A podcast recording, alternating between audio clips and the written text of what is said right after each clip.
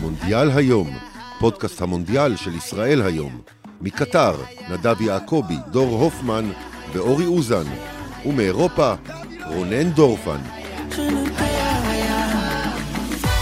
שלום וברוכים הבאים לפרק השלישי של פודקאסט המונדיאל של ישראל היום, ואיתנו היום אה, אחד השליחים שלנו שם, דור הופמן, שלום. אהלן, מה נשמע? בסדר גמור, אתה יודע, זה, זה טריוויאלי כמובן, רוצים לדעת כולם אה, איך האווירה בקטר, והאם מה שהם רואים בטלוויזיה אה, זה קצת מזויף. אז אני אשאל אותך איך האווירה, והאם מה שאנחנו רואים בטלוויזיה זה קצת מזויף. כי אנחנו שומעים אצטדיונים גועשים ושאגות אחרי כל החלטת דבר, זה, זה מה שבאמת קורה? Uh, התשובה מורכבת כרגיל, אבל uh, יש פה הרבה מהזיוף. Uh, זאת אומרת, הרבה דברים חדשים, ואני חושב שגם יש פה תרבות חדשה שאנחנו לא יודעים איך לעכל אותה, כי יש הרבה אוהדים ממקומות שלא היינו רגילים לראות אוהדי כדורגל, הרבה הודים, הרבה פקיסטנים, מנגלדשים, ש... אני לא חושב שמישהו שכר אותם כדי למלא כאן את האיצטדיונים, הם פשוט גרים קרוב, מאוד אוהבים כדורגל, אז זה משהו שנראה לנו קצת אחר. Uh, הכל פה נבנה בשביל המונדיאל, זה ברור לגמרי, והכל נקי בצורה קיצונית, יש כל הזמן מוזיקה, יש כל הזמן אורות שדולקים, אז יש הרגשה כזו ש... של פייק, נקרא לזה ככה, אבל uh, האווירה טובה, האווירה טובה, המגרשים לא תמיד מלאים האיצטדיונים, אבל... Uh, האקוסטיקה מטורפת בכולם, כי הם נבנו כנראה בצורה הטובה ביותר, אבל האווירה סך הכל טובה, לא מאוד מונדיאלית מהבחינה של הקהל. זאת אומרת, הקהל שמרכיב פה את, ה, את הסאונד הוא לא, הוא לא הקהל הרגיל, אין פה את השירים הרגילים, יש פה פשוט רעש, כל הזמן רעש. זה, ככה אני אסכם את זה. אז אני אקפוץ רגע להפתעות, ואתה יודע, זה מוזר, עכשיו שאתה אומר את זה משהו קצת שונה. אה, הייתי בארבעה מונדיאלים בחיים, אבל שניים כאוהד ושניים כעיתונאי, ושני אלה כעיתונאי היו אלה שהיו במקום אחר, יפן קוריאה של 2002 ודרום אפריקה. אה, ושניהם, אה, בשני המונדיאלים האלה היו הרבה הפתעות. ואני אתחיל מהראשון באסיה, לחצי הגמר, ברבע הגמר הייתה ארצות הברית, בחצי הגמר היו טורקיה וקוריאה. וחשבתי על זה כבר אז, כל מה שאנחנו חושבים שאנחנו מבינים ביחסי הכוחות, אני בבלגיה היום, ונוסע להולנד, ושלשום הייתי בצרפת. אנחנו רגילים בזה, לזה כי אנחנו רואים את רוב המונדיאלים באירופה, או רואים את היורואים, אה, והולנד עולה על אוטובוס נוח ונוסעת בדיוק שעה לאצטדיון בגרמניה, היא אולי לא מארחת את המונדיאל, אבל היא נוסעת למקום מוכר לה לחלוטין, עם 30 אלף האוהדים שלה, ופוגשת נבחרת שעשתה נסיעה ארוכה בטיסת סכר מדרום אמריקה, נניח, או מצוין, זה לא בדיוק ככה. ואז הם יוצאים מהאלמנט שלהם, ואולי הדברים יותר שקולים ממה שנדמה לנו, ואני ארחיב קצת את השאלה, כי בגלל הקשר שלך עם, אה, עם נבחרת אה, ארגנטינה, אנשים מתלבטים אם זאת ההפתעה הגדולה בהיסטוריה שהפסידו לסעודיה. מבחינת מה שראיתי על הדשא, לא ראיתי ארגנטינה נורא נורא מביכה. ראיתי קבוצה שהסתבכה מול קבוצה לא רעה בכלל. כן, אני חושב שזה לא... ממה שקרה למגרש זה לא סנסציה, אני חושב שנקודת ההתחלה הייתה סנסציונית באיזשהו מקום, כי ארגנטינה הגיעה כאחת הפיבוריטיות, וראינו את שתי האסייתיות הראשונות, שזה היה איראן וקטר, ואז לא הייתה ציפייה שבאמת אה, סעודיה תעשה משהו מול ארגנטינה, אבל אני חושב שמה שמאוד בולט פה זה שני דברים. קודם כל, האווירה הביתית של הנבחרות האלה, הנבחרות מהעולם הערבי, מרגישות פה בבית, אז זה נותן דחיפה אדירה. ודבר שני, ש... שאולי זה קשור לעובדה שהמונדיאל הזה בנובמבר, וקצת שונה, וכל הדברים האלה, זה שיש עדיפות למהירות ולרוח נעורים. ככה אני, אני מגדיר את זה, זאת אומרת, אם אתה באת לפה עם אנרגיות ושחקנים מהירים וכל הדברים האלה, יש פה איזשהו יתרון מסוים, ארגנטינה מאוד איטית, אה, סעודיה מאוד מהירה, אז uh, מהבחינה הזאת אני חושב שזה לא כל כך מפתיע, אבל uh, אני מסכים איתך שיש פה הרבה אלמנטים שמייצרים אפשרויות של הפתעות. זה בולט מאוד, ועוד לא סיימנו את הסיבוב הראשון אפילו. הפתעות, ואז יש לנו... קח את ספרד אתמול.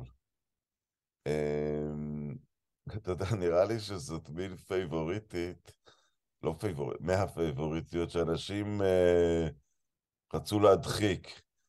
כי אנשים חוששים שתחזור הנבחרת הספרדית הזאת שהחרימה את הכדור ולא נתנה לאף אחד לשחק. לקחה שלושה כן. תארים רצופים.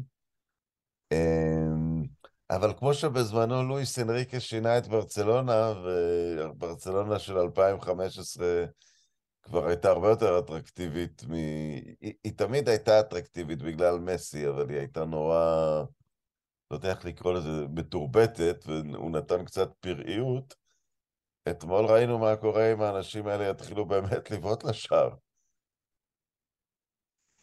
כן, אני חושב שני דברים אה, צריך להגיד על המשחק הזה. קודם כל, ספרד היא באמת פוטנציאל על, וקוסטה ריקה, אני חושב שאם היית מבקש ממני לבחור לפני הטורניר מי הנבחרת הכי חלשה, אז הייתי מתלבט בינה לבין אוסטרליה. וקוסטה ריקה גם יש לה את הבעיות עם המאמן שלה, שאף אחד לא אוהב אותו, אבל כן, ספרד זה, שוב, אני חושב שהשילוב הזה של הרבה מאוד שחקנים צעירים במונדיאל כזה זה משהו שהוא ישחק לטובת ספרד, פדרי וגבי וכל החבורה הזאת, אה, ואתה אומר לבעוט לשער, הם התחילו את המשחק הזה בלי חלוץ, וגם את זה הם עשו מצוין, אז אה, ספרד לדעתי הייתה פיבוריטית גדולה לפני הטורניר, היא פיבוריטית ענקית עכשיו. זה מעניין מה שאתה אומר ולא חשבתי על זה. אני חשבתי שההכנה הקצרה תיתן יתרון לנבחרות ש... ש...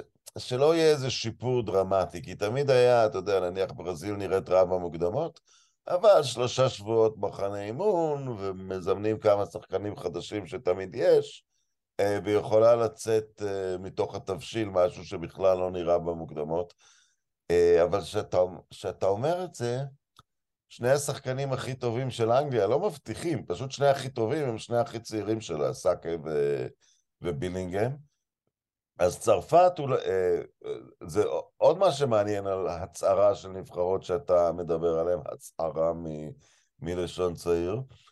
צרפת אה, לא התכוונה להצעיר את הנבחרת, מאמן די שמרני, אבל באה מכת פציעות, הוציאה את פוגבה, את קנטה, את בן זמה, את ורן, אולי עוד כמה שחקנים, משהו הצעיר להם את הנבחרת בכוח, השחקנים קיימים, אה, וראינו נבחרת עם כושר גופני מאוד אה, מרשים מול אוסטרליה.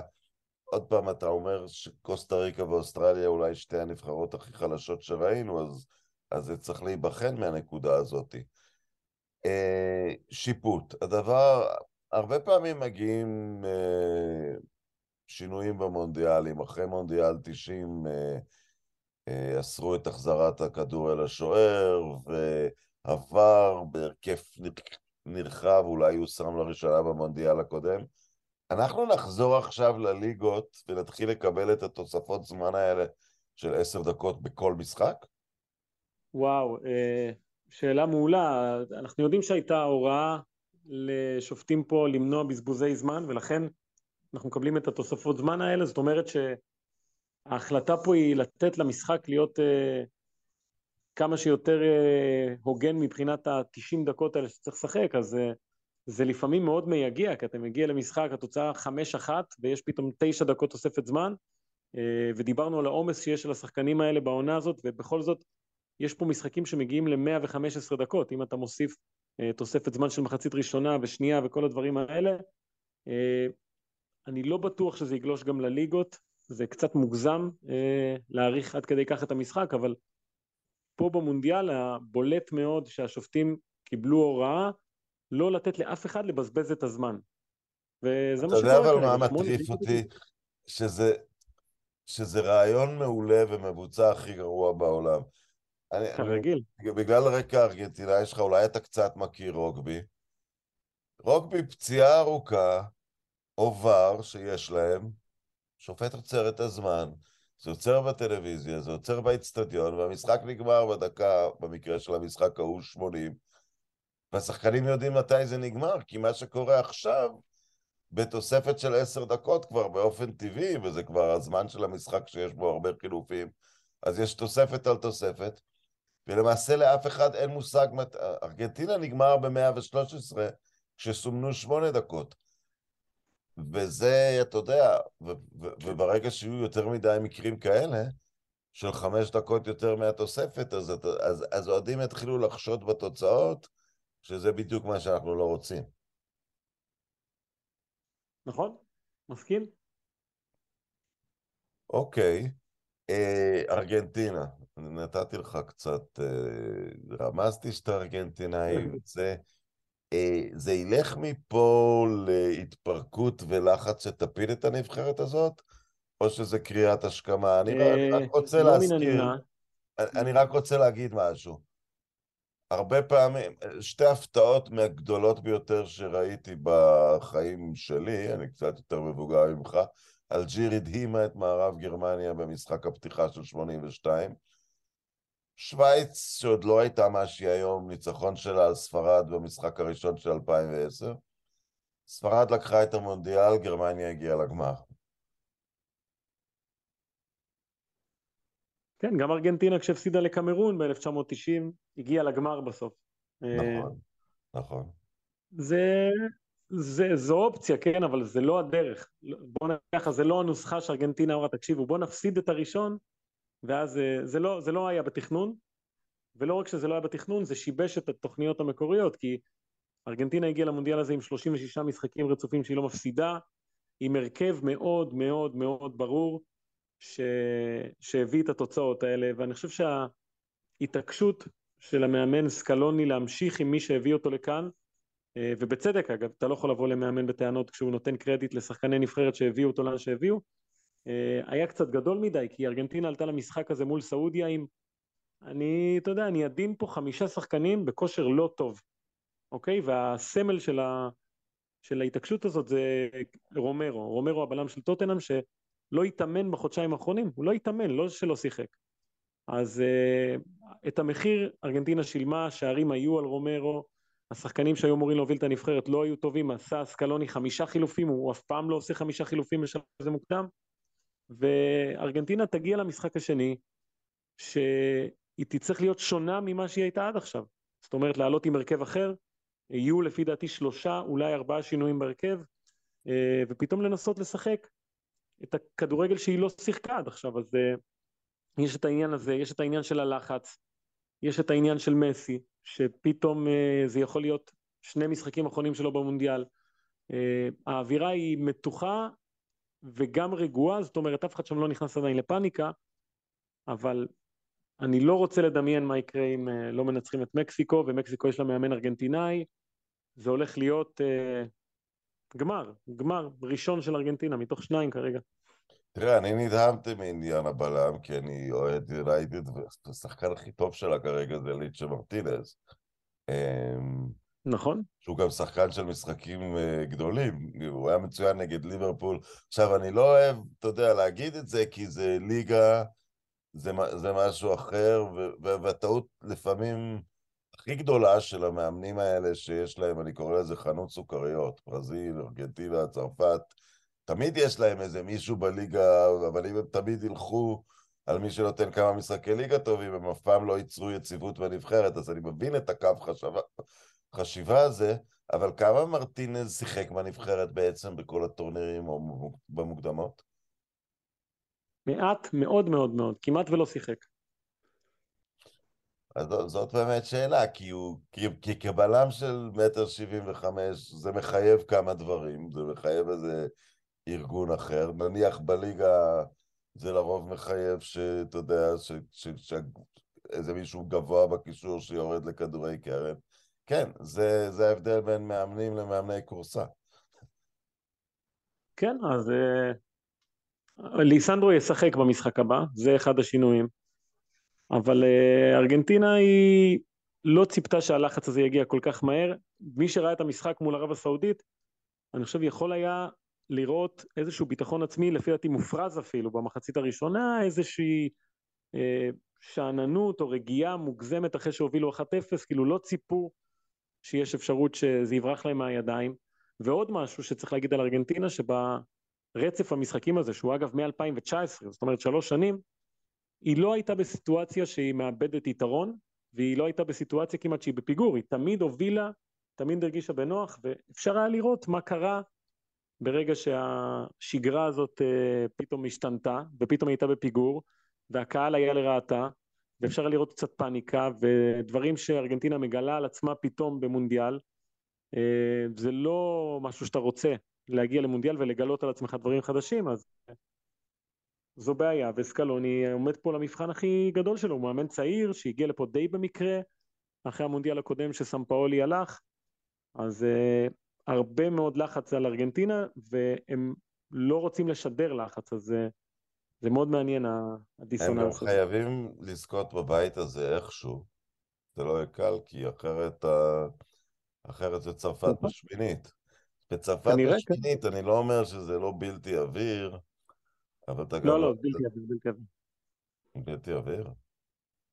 למה. תשמע, כי אני רואה את אמבפה משחק, ואין אה, מי שיכול לעצור אותו בארגנטינה, לא, לא קיים. אז אני אסיים איתו, כי אתה יודע, זה... זה, זה... למי שלא יודע מה שאני עושה במונדיאל, בזמן ש...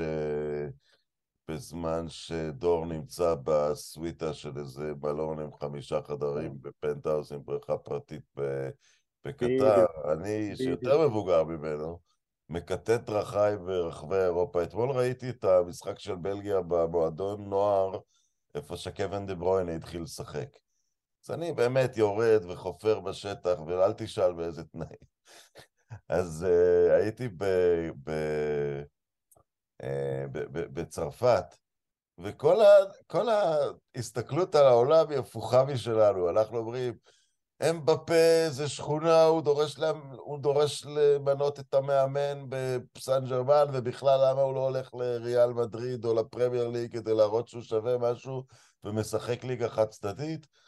בצרפת זה כוכב גדול שהחליט להישאר בבית בשביל האוהדים הצרפתים, לשמח אותנו כל שבוע בליגה, כבר הביא בגיל 19 אליפות עולם אחת, אז מי זה רונלדו ומי זה מסי. כל ההסתכלות אחרת, אבל אני גם רואה עליו, אתה יודע, הוא משחק עם חיוך על הפנים, אני רואה עליו את האמבפה שהובטח לנו. כן, אני מאוד חושב שבעולם הנבחרות, בכלל, אני חושב שהיום הוא השחקן הכי טוב שיש, ובעולם הנבחרות, שבאמת הייתה הכנה קצרה והגנות לרוב לא מתואמות, שחקן כמו אמבפה זה, זה הכלי נשק הכי חזק שיש. ככה אני מרגיש, אה, בוא נראה. אני גם, כשאתה אומר בעולם הנבחרות שהוא קצת פחות מאורגן מהכל, ראיתי אתמול את דה ברוינה, מסירות קצת לא מאורגנות, לא מנג'סטר סיטי, הוא מגיע, מסתכל לתוך הרחבה, לא רואה שם את ארלינג הולאנד, ופניו קצת נופלות. כן. דור, צא לדרך. יוצא, יוצא, יום ארוך לפנינו. מה אוכלים שם ביום יום? זה כמו אוכל הערבי שאנחנו מכירים? חומוס טחינה?